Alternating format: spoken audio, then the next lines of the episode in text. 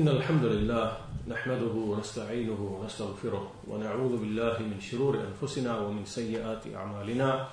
من يهده الله فلا مضل له ومن يضلل فلا هادي له. وأشهد أن لا إله إلا الله وحده لا شريك له وأشهد أن محمدا عبده ورسوله. أما بعد فإن أحسن الكلام كلام الله. خير الهدى هدى محمد صلى الله عليه وسلم وإن شر الأمور محدثاتها. وكل محدثة بدعة وكل بدعة ضلالة وكل ضلالة في النار uh, Today is our fifth lesson on this uh, small treatise on 40 hadith regarding the excellence of La ilaha illallah. And so we start today with the 12th hadith, hadith number 12. And this chapter uh, the chapter heading for this hadith is Bab Istihbab Tuqraruha Istihbab Tuqrariha Inda al-Maut wa Shiddah. Chapter regarding the recommendation of repeating it, this statement, at death and at the point of death and at times of hardship.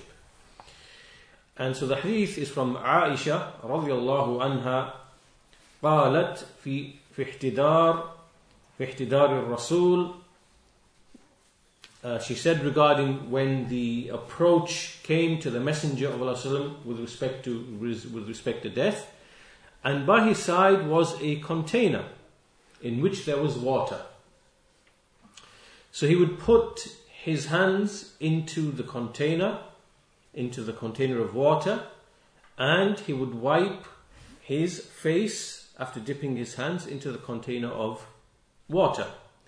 And then he would say, وَيَقُول لَا إِلَهَ إِلَّا اللَّهِ إِنَّ لِلْمَوْتِ لَسَكَرَاتٍ إِنَّ لِلْمَوْتِ لَسَكَرَاتٍ And he would say, لا إله إلا الله Indeed, death has لسكرات. There are, you know, there are pains of, of death. So from this hadith, there are a number of benefits that we can take uh, from this hadith. Uh, first of all, in this hadith there is a mention of the passing away of the Prophet sallallahu alaihi wasallam and him departing from the life of this world.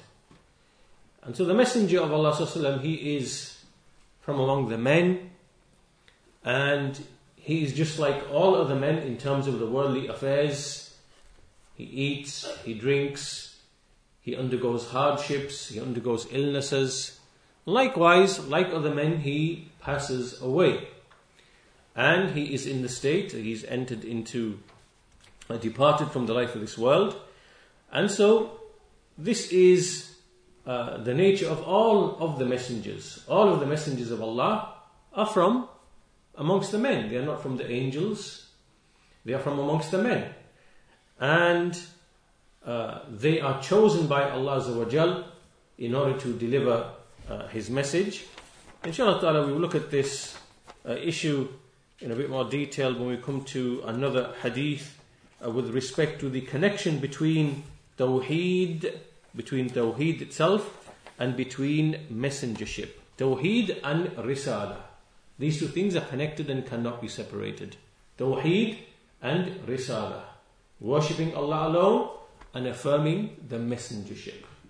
One is a means to the other. So, so point number one, Messenger of Allah uh, in this hadith there is an indication of the mention of his of his passing away. Second uh, benefit is that when death approaches an indivi- individual, a person, then it is recommended for him to repeat the kalima of tawheed, for him to repeat the statement La ilaha illallah as death approaches that person. Also, this indicates at the same time, at one and the same time, that it's also recommended to say La ilaha illallah at times of hardship, times of difficulty, especially when there is marad, when there is disease, when there is an illness and a person is suffering from the pains of that illness. The, so that is the third benefit. The fourth benefit also is that this hadith indicates the permissibility of taking uh, medicine using medicinal means and taking the ways and means. Because in this situation, the Messenger of Allah, in order to relieve uh, the pain and the difficulties of the disease, and likewise the approach of death, then he would put his hands into water and just to give himself some relief by putting the water, rubbing it on his face.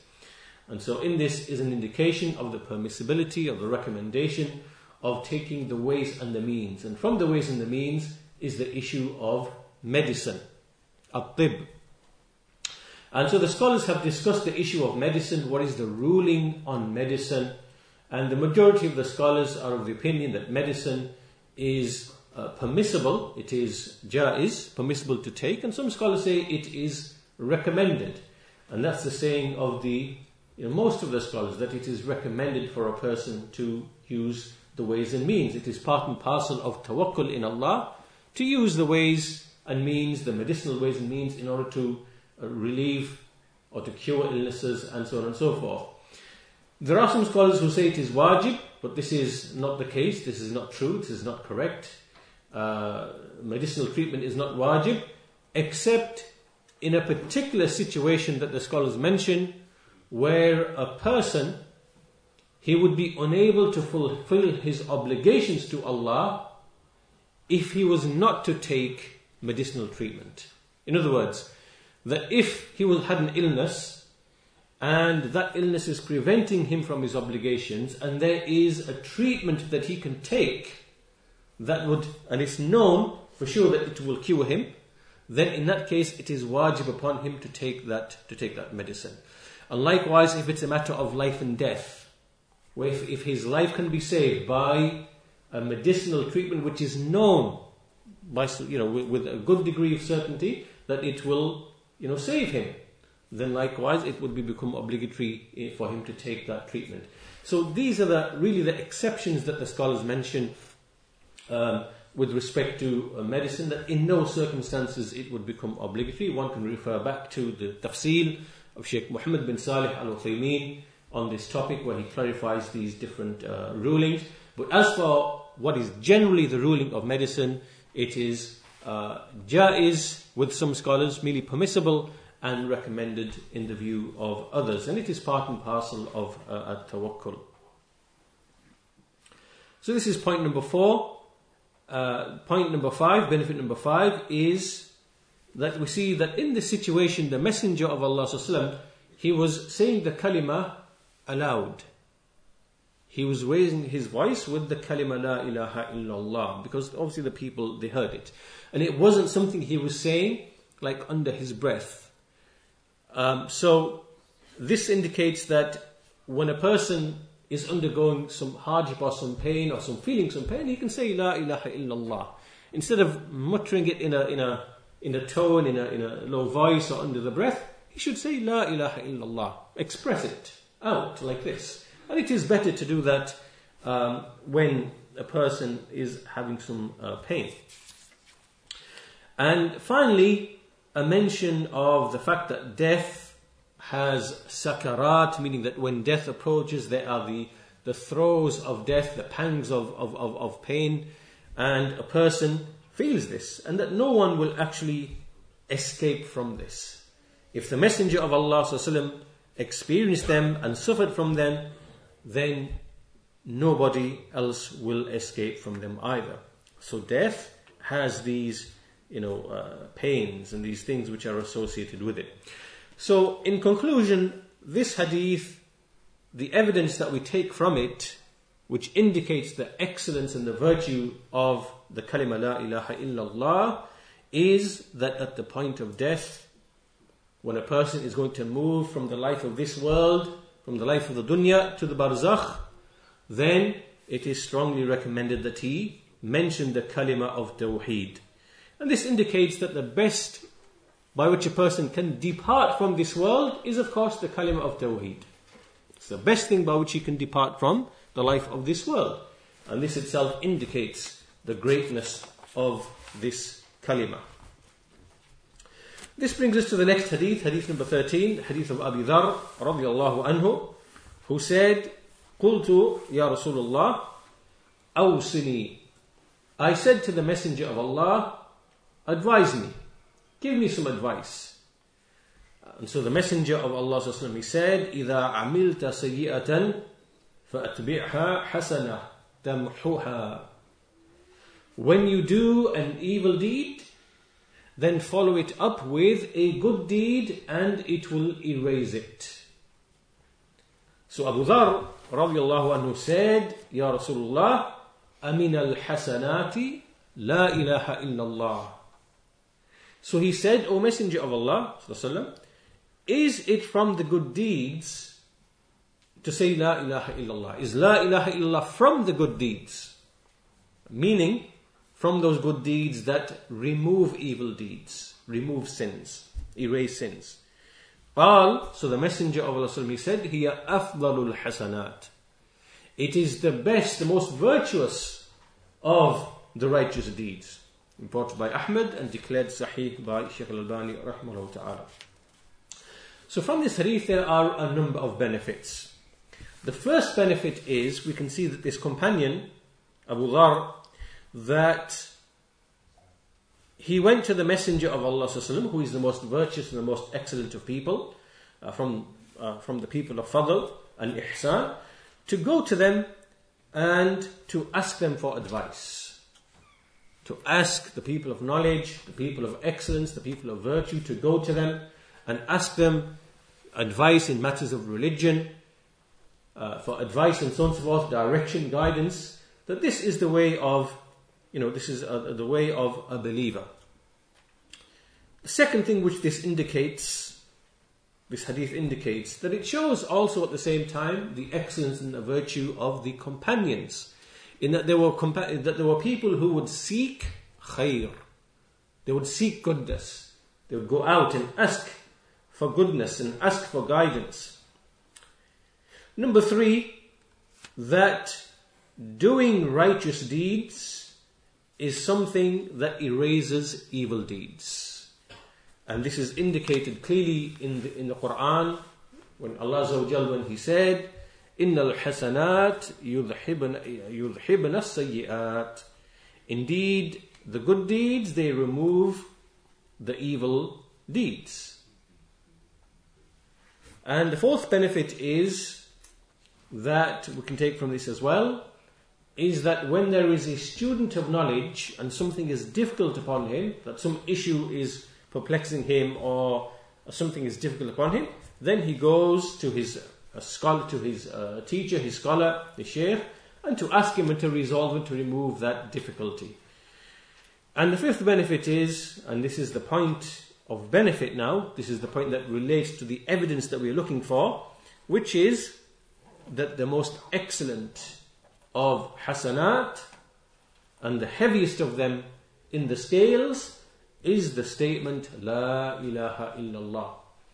Because to say La ilaha illallah, a person is speaking and expressing the truth, the truth for which the heavens and the earth were created. The heavens and the earth were created so that Allah may be worshipped.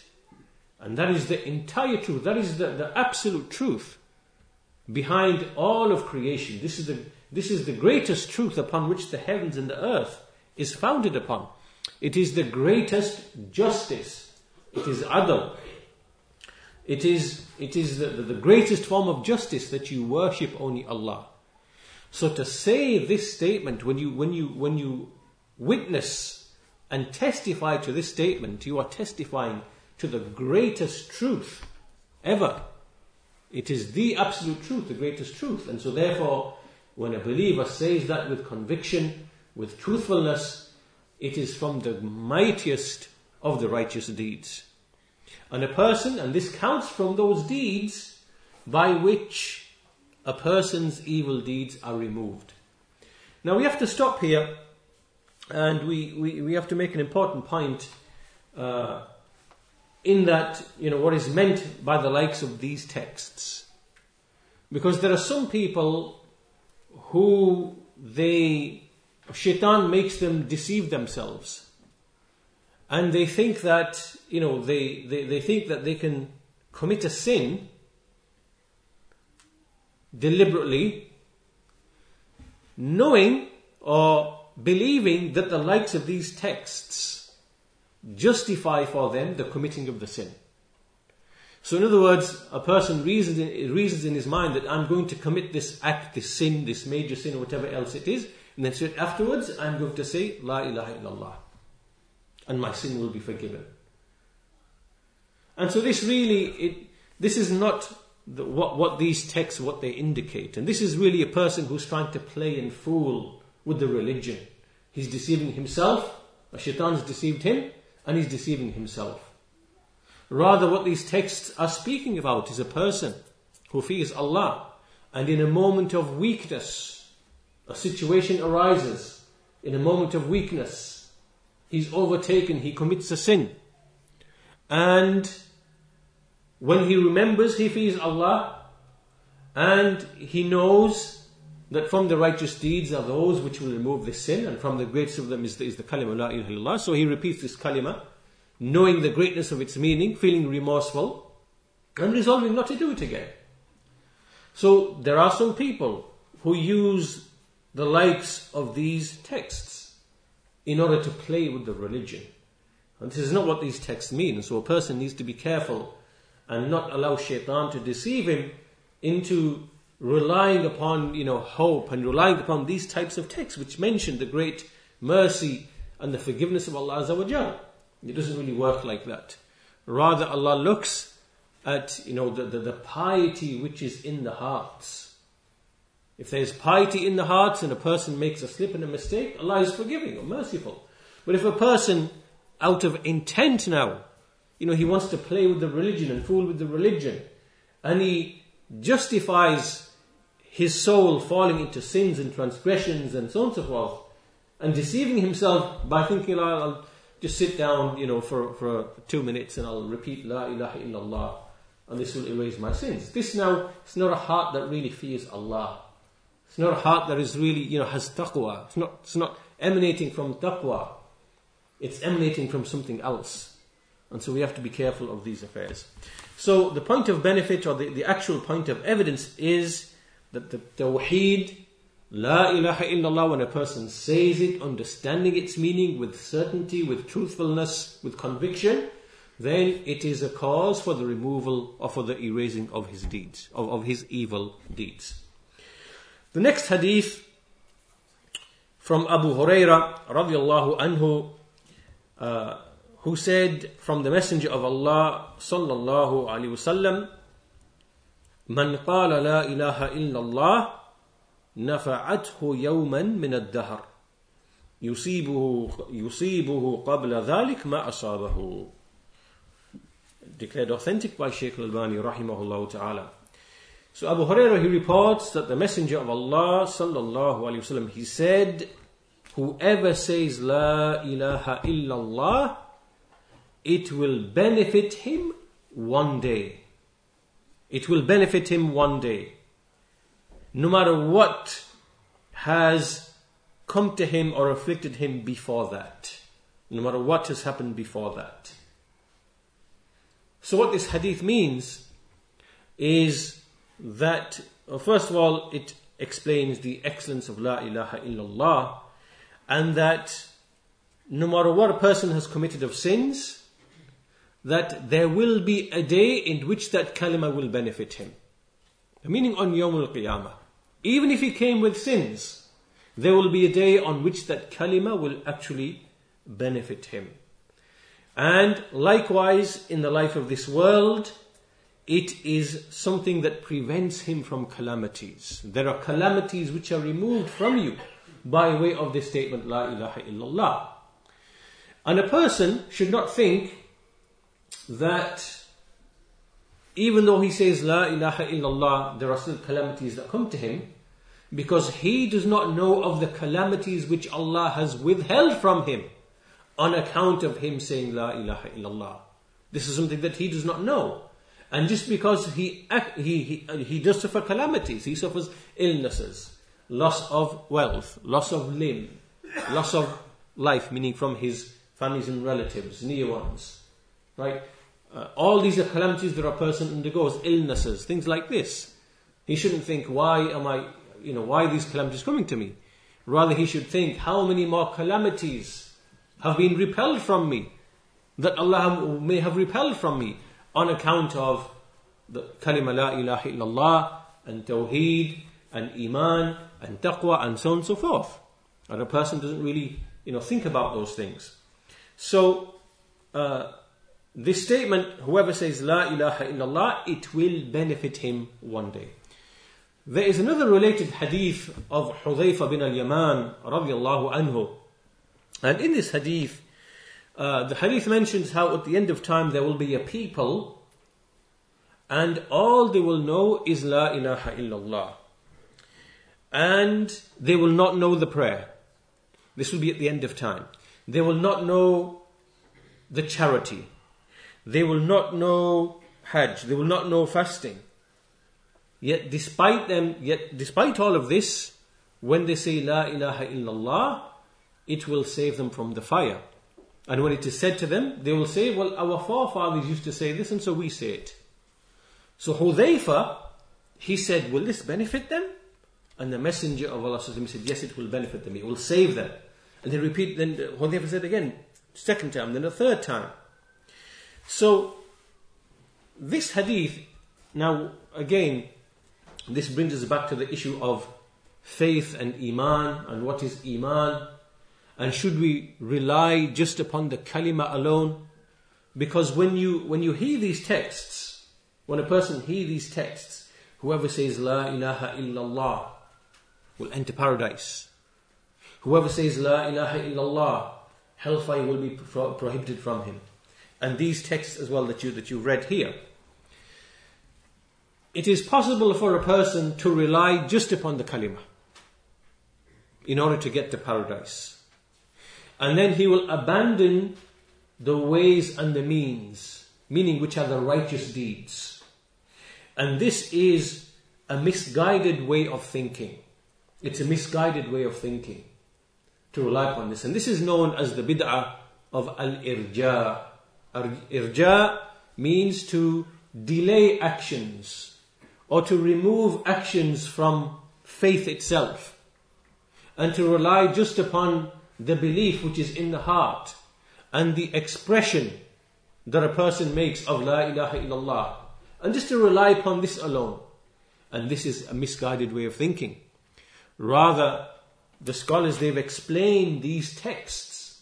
They have said that at the beginning of Islam, at the beginning of Islam, when there was no prayer, there was no zakah, there was no hajj, there was no fasting, there was no none of the uh, you know these obligations or the prohibitions.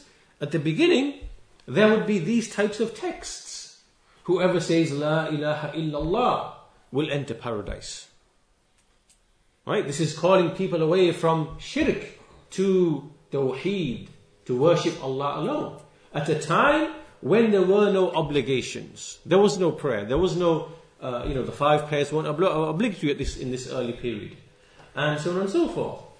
So these types of things, they, they explain the excellence of Tawheed and the virtue of Tawheed and worshipping Allah alone and shunning, you know, worshipping idols and dead people and so on and so forth. And the people were given glad tidings of paradise. And this is one of the ways and means of giving da'wah. When you call to people, you give them glad tidings of paradise. You tell them that if you worship Allah alone, if you abandon false deities and you worship Allah alone, then glad tidings of paradise. And this is at the same time that these people are committing all sorts of major sins. They're committing shirk, but they're also committing major sins as well. Because the major prohibitions in the Sharia, they were not revealed up until in Medina. Uh, for example, you know, the prohibition of alcohol, the prohibition of uh, interest and usury were right towards the end, even in in in in in, uh, in Medina, right? As you know, we move on into the later stages of, of Medina. So sometimes there can be people who are committing shirk and they're committing major sins. And so we approach them and we tell them, look, if you worship Allah alone, abandon false deities, all of this is false, all of this is, is, is baseless, then you have the glad tidings of paradise. You tell them these things. Right? So these texts have a context. They have a context. And as the revelation came and the obligations came and the prohibitions came, then if that knowledge comes to a person, then it is obligatory upon him to abide by those commands and to refrain from those prohibitions. And if he does not, then he is sinful and he is punishable in the hellfire. So therefore, the point being that a person should not rely upon the likes of these texts and think that just belief alone and speech alone is going to save him from the hellfire. No. Rather, he must act and he must fear Allah as much as he can and bring the obligations and keep away from the prohibitions. So, anyway, the point in this hadith, the benefit is that the greatness of the kalima la ilaha illallah is that it will eventually save a person, even if he enters into hellfire. It will save him if he said it with sincerity and knowledge uh, of its meaning and conviction in its meaning. This brings us to the next hadith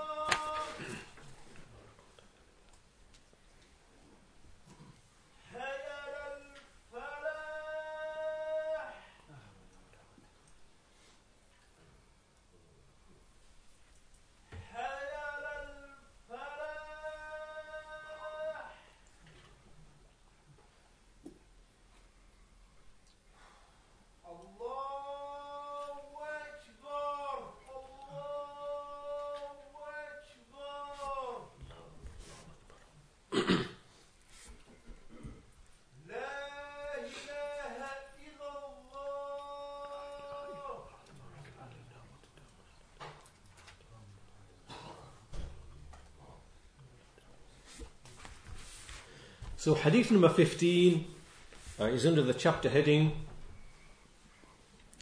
باب فتح أبواب السماء لها عندما تقال So chapter the opening of the doors or the gates of heaven for this kalima when it is said. Hadith of Abu Huraira radiallahu anhu from the Prophet sallallahu alayhi wasallam that he said, ما قال عبد لا إله إلا الله قط مخلصا إلا فتحت له أبواب السماء حتى تفضي إلى العرش مجتنبت الكبائر reported by Tirmidhi and declared Hassan by Shaykh al-Albani rahimahullah ta'ala no servant says La ilaha illallah ever. Sincerely, says it mukhlisan, sincerely, except that the gates of heaven or the doors of heaven are opened for it up until it reaches the arsh. So long as the major sins are avoided so long as the major sins are avoided. So the kalima la ilaha illallah, it rises and we'll, we'll come to this inshallah in, in, in the points and the benefits. Um, so let's go through the benefits. First of all, the first benefit is that from the conditions of La ilaha illallah is ikhlas, sincerity. من ما قال عبد لا إله إلا الله قط مخلصا and so this means that when a person says this kalima la ilaha illallah then all of these impurities of shirk which might be lurking in a person's heart which is that a person when he says la ilaha illallah it is not because he's seeking some of the benefits of the world or out of riyah to be, you know, show off or out of sum'ah to be heard. Because this is because many of the uh, hypocrites, there were hypocrites, there were different people who were present. And many people, they accepted Islam when Islam became strong. Not sincerely, but out of, to protect their worldly interests. To protect their lives, to protect their wealth, to protect their status and their position. And so they made a display of Islam. And there was no ikhlas, there was no sincerity. This is the way of the the way of the hypocrites, who are disbelievers. so from the conditions, when we speak of these conditions of La ilaha illallah, these conditions are very important for us to know and understand because they distinguish between genuine Islam and Iman, which is acceptable to Allah, and Islam which is not acceptable to Allah. And the scholars mentioned that there are seven conditions of La ilaha illallah. The first of them is knowledge, ilm. That you must have knowledge of what you are saying that you are testifying that none has the right to be worshipped except Allah alone and that this is the truth and that this is justice and that to worship anything else besides Allah is false and injustice and to know that this is true by way of evidences right? To have knowledge of the meaning. There are many non-Muslims who actually understand this but it doesn't make them Muslims right there are many Christians, there are many Jews, there are many atheists. They will say to you, I know what La ilaha illallah means. It means that none has the right to be worshipped, except Allah, and all other deities that people worship are false deities. Right? And you will find disbelievers who can explain to you in detail the meaning of La ilaha illallah. Does this now mean that just because he has knowledge, he's become a believer? No. So knowledge is a condition but that in itself does not make a person a believer. Right? That's important to understand. Then the second condition is yaqeen. Yaqeen, certainty. So, after you know and understand the meaning, you have to have certainty that it is the truth. Right? Not everybody who knows and understands the meaning at the same time has certainty that it is the truth. Right? There are many disbelievers, many from the Jews and the Christians and the atheists and other than them. They know the meaning of La ilaha illallah. But do they have certainty that it's the truth? No. They either reject that it is the truth or they have shak. They have doubt that it is the truth. So a second condition which follows after the first one is yaqeen. You must have certainty that this is indeed the truth. It is the truth. Now, even this does not make you a Muslim. Because there are many people who know the meaning of La ilaha illallah and they are certain that it is the truth. But they know the implications of what it means for them and for their lives. Right? It means that they will lose something either status or wealth, or they will have to give up certain things like alcohol or women, you know, uh, the, the, pleasures of the dunya. And we, we know, we've met many from the, the non-Muslims who, who know, I've spoken to people like this, that they are on the verge, they, they know Islam, they are certain there is the truth, but what is their excuse? Well, I can't give up alcohol. I can't give up women. Right? Has knowledge, has yaqeen of what La ilaha illallah is and what it means. But what's preventing him? Inwardly, he cannot make qabul. qabul is the third condition.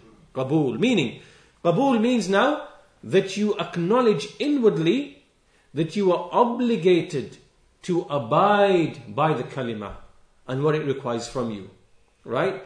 A person is, he, he's prevented from qabul by way of either arrogance, arrogance, he's too arrogant and proud that he should bow and worship uh, and prostrate to Allah, or that he does not want to lose the worldly pleasures, right? He does not want to give zakah. He does not want to leave the pleasures of the world. He can't give them up. It's, it's too much for him, right? So he will not accept Islam on that basis. So therefore, the qabul in his heart is not existent, either for arrogance or because he pursues the world. And there are people out there that are like this. They know the meaning of the kalima, they are certain that it is the truth, they may not even be arrogant, but they just cannot give up uh, all these things. Or it could be out of fear of the family. If they were to accept Islam, the family would disown them and this would be too much for them. They couldn't handle this. And so in order to please the family, please the family, and to keep, for example, the wealth and the connections, whatever else, then he, you know, he, he prefers that over the truth which he knows and is convinced of. Right? So there are people which are like that as well. They are not Muslims. And so Kabul, Kabul is the third condition. Kabul is inward. Right? And then fourthly, fourth condition is inqiyad. Inqiyad, you must comply outwardly. It follows on from the third one that you comply outwardly.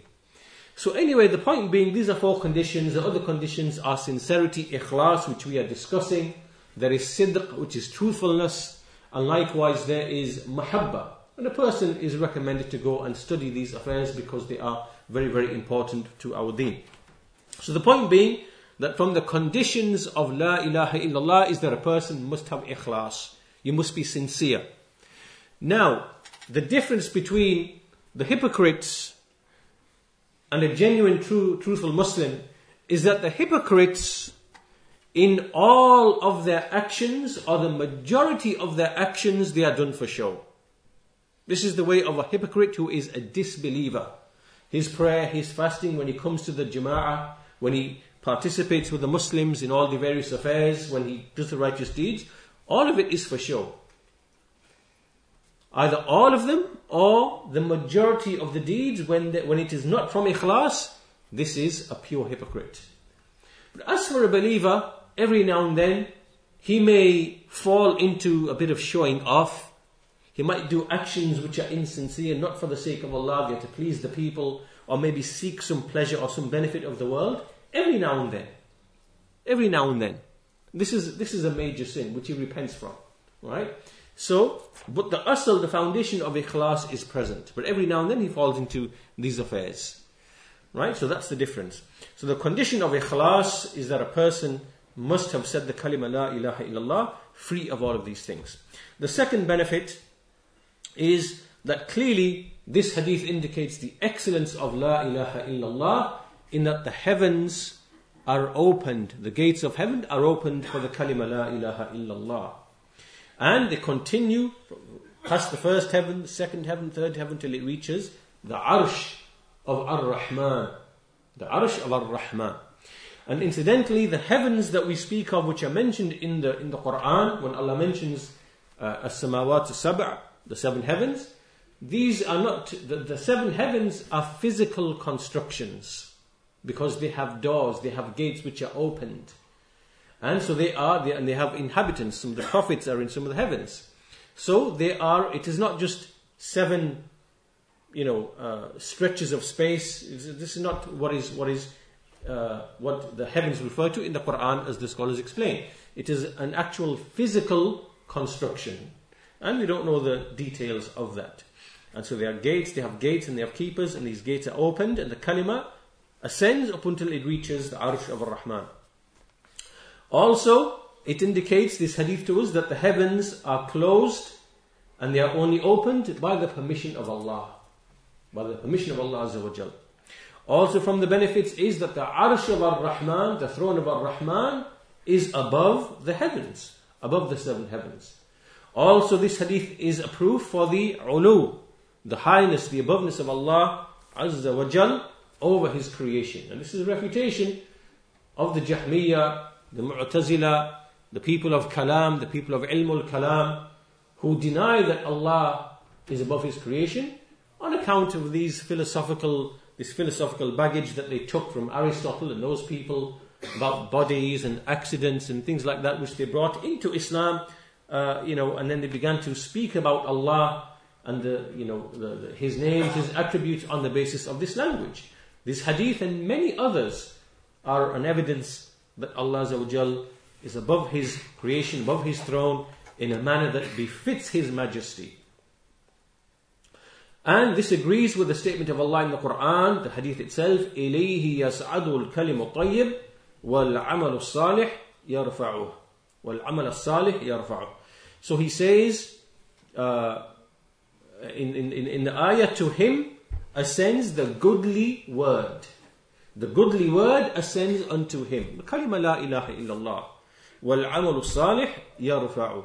And the righteous deed is what raises it. Wal salih yarfa'u. The righteous deed is what raises it. And of course, the best of speech, the best kalim, is the statement La ilaha illallah. Then we come to the end of the hadith, which is which is majtunibat majtunibatil kaba'ir. So long as the major sins are avoided. So a person, if he avoids the major sins, then this kalima reaches Allah quickly, with speed, as some of the people of knowledge have said. That if you avoid the major sins, it will reach Allah quickly. It does not mean that if you have major sins, your deeds are not accepted. They are still accepted, but they are not like the person who avoids the major sins. The one who avoids the major sins, then the deeds rise to Allah in a, in, in, in a quicker uh, way than the one who commits, you know, major sins. So, in summary, the point of benefit, the point of evidence in this hadith for our for our lesson, which is indicating the excellence of La ilaha illallah, is that this kalima ascends to Allah up until it reaches the arsh of Ar-Rahman. And anyone who says it, mukhlis, he sincerely says it, understanding its meaning with certainty, and he says it uh, with ikhlas, then it rises up to Allah subhanahu wa ta'ala. We'll finish with the final hadith, and before we embark upon the prayer, we'll finish with one more hadith, inshallah ta'ala. And so this hadith is hadith number 16, that between the kalima, أنه ليس دونها ودون الله ودون الله حجاب there is not between the kalima and between Allah any hijab, any barrier. Now this hadith is actually da'if. It is reported by At-Tirmidhi and the scholars have explained that it is da'if, but nevertheless the meaning itself can be found in other texts. So in this hadith from Abdullah bin Amr radiallahu anhu who said that the messenger of Allah he said at-tasbih nisful mizan to say that tasbih is half of the scales. Walhamdulillah yamla'uh. And the statement Alhamdulillah, it fills the scales. And La ilaha illallah, it does not have, there is no barrier between it and between Allah until it reaches Allah. So, as we said, this hadith itself is not authentic, but the meanings that it contains can be found in other texts. For example, the hadith in An Nawawi's 40, 40 hadith, in which the Messenger of Allah said, At Tuhur Shatrul Iman. At Tuhur Shatrul Iman. Purity is half of faith. Walhamdulillah Tamla'ul Mizan. Alhamdulillah, it fills the scales. Wa subhanallah, وسبحان وسبحان الله والحمد لله تملأان ما بين السماء والأرض. And subhanallah and alhamdulillah, they fill what is between the earth and the heaven. So we see that there are texts, authentic texts, where the same meanings which are in this hadith can be found. So on that basis then, we can look at some of the benefits that can be taken from this hadith. First of all, this hadith indicates the excellence of tasbih. Tasbih. What do we mean when we say subhanallah? What is the meaning?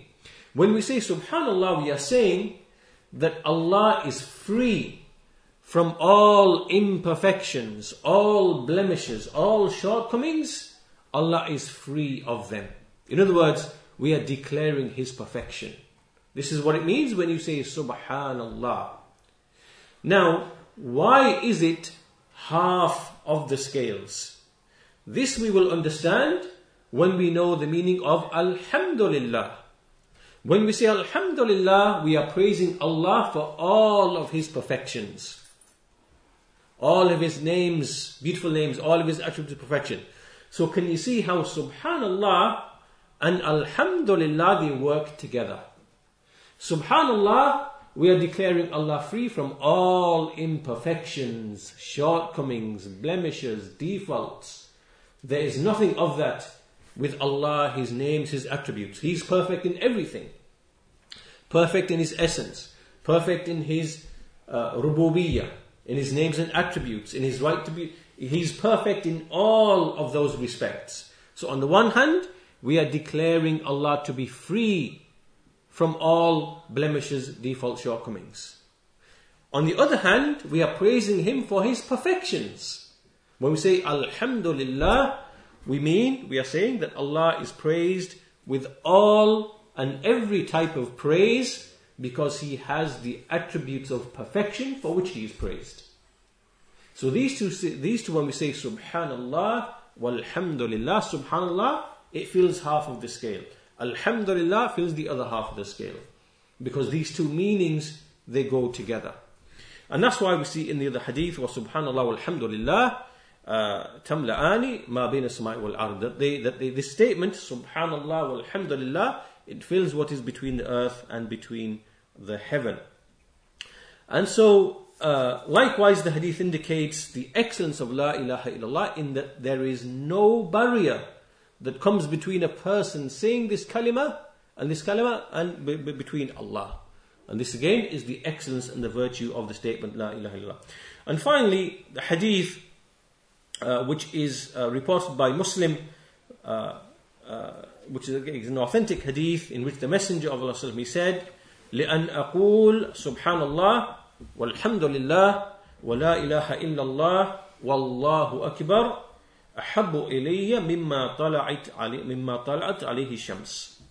That I say Subhanallah, Walhamdulillah, and La ilaha illallah, and Allahu Akbar is more beloved to me than that upon which the sun rises.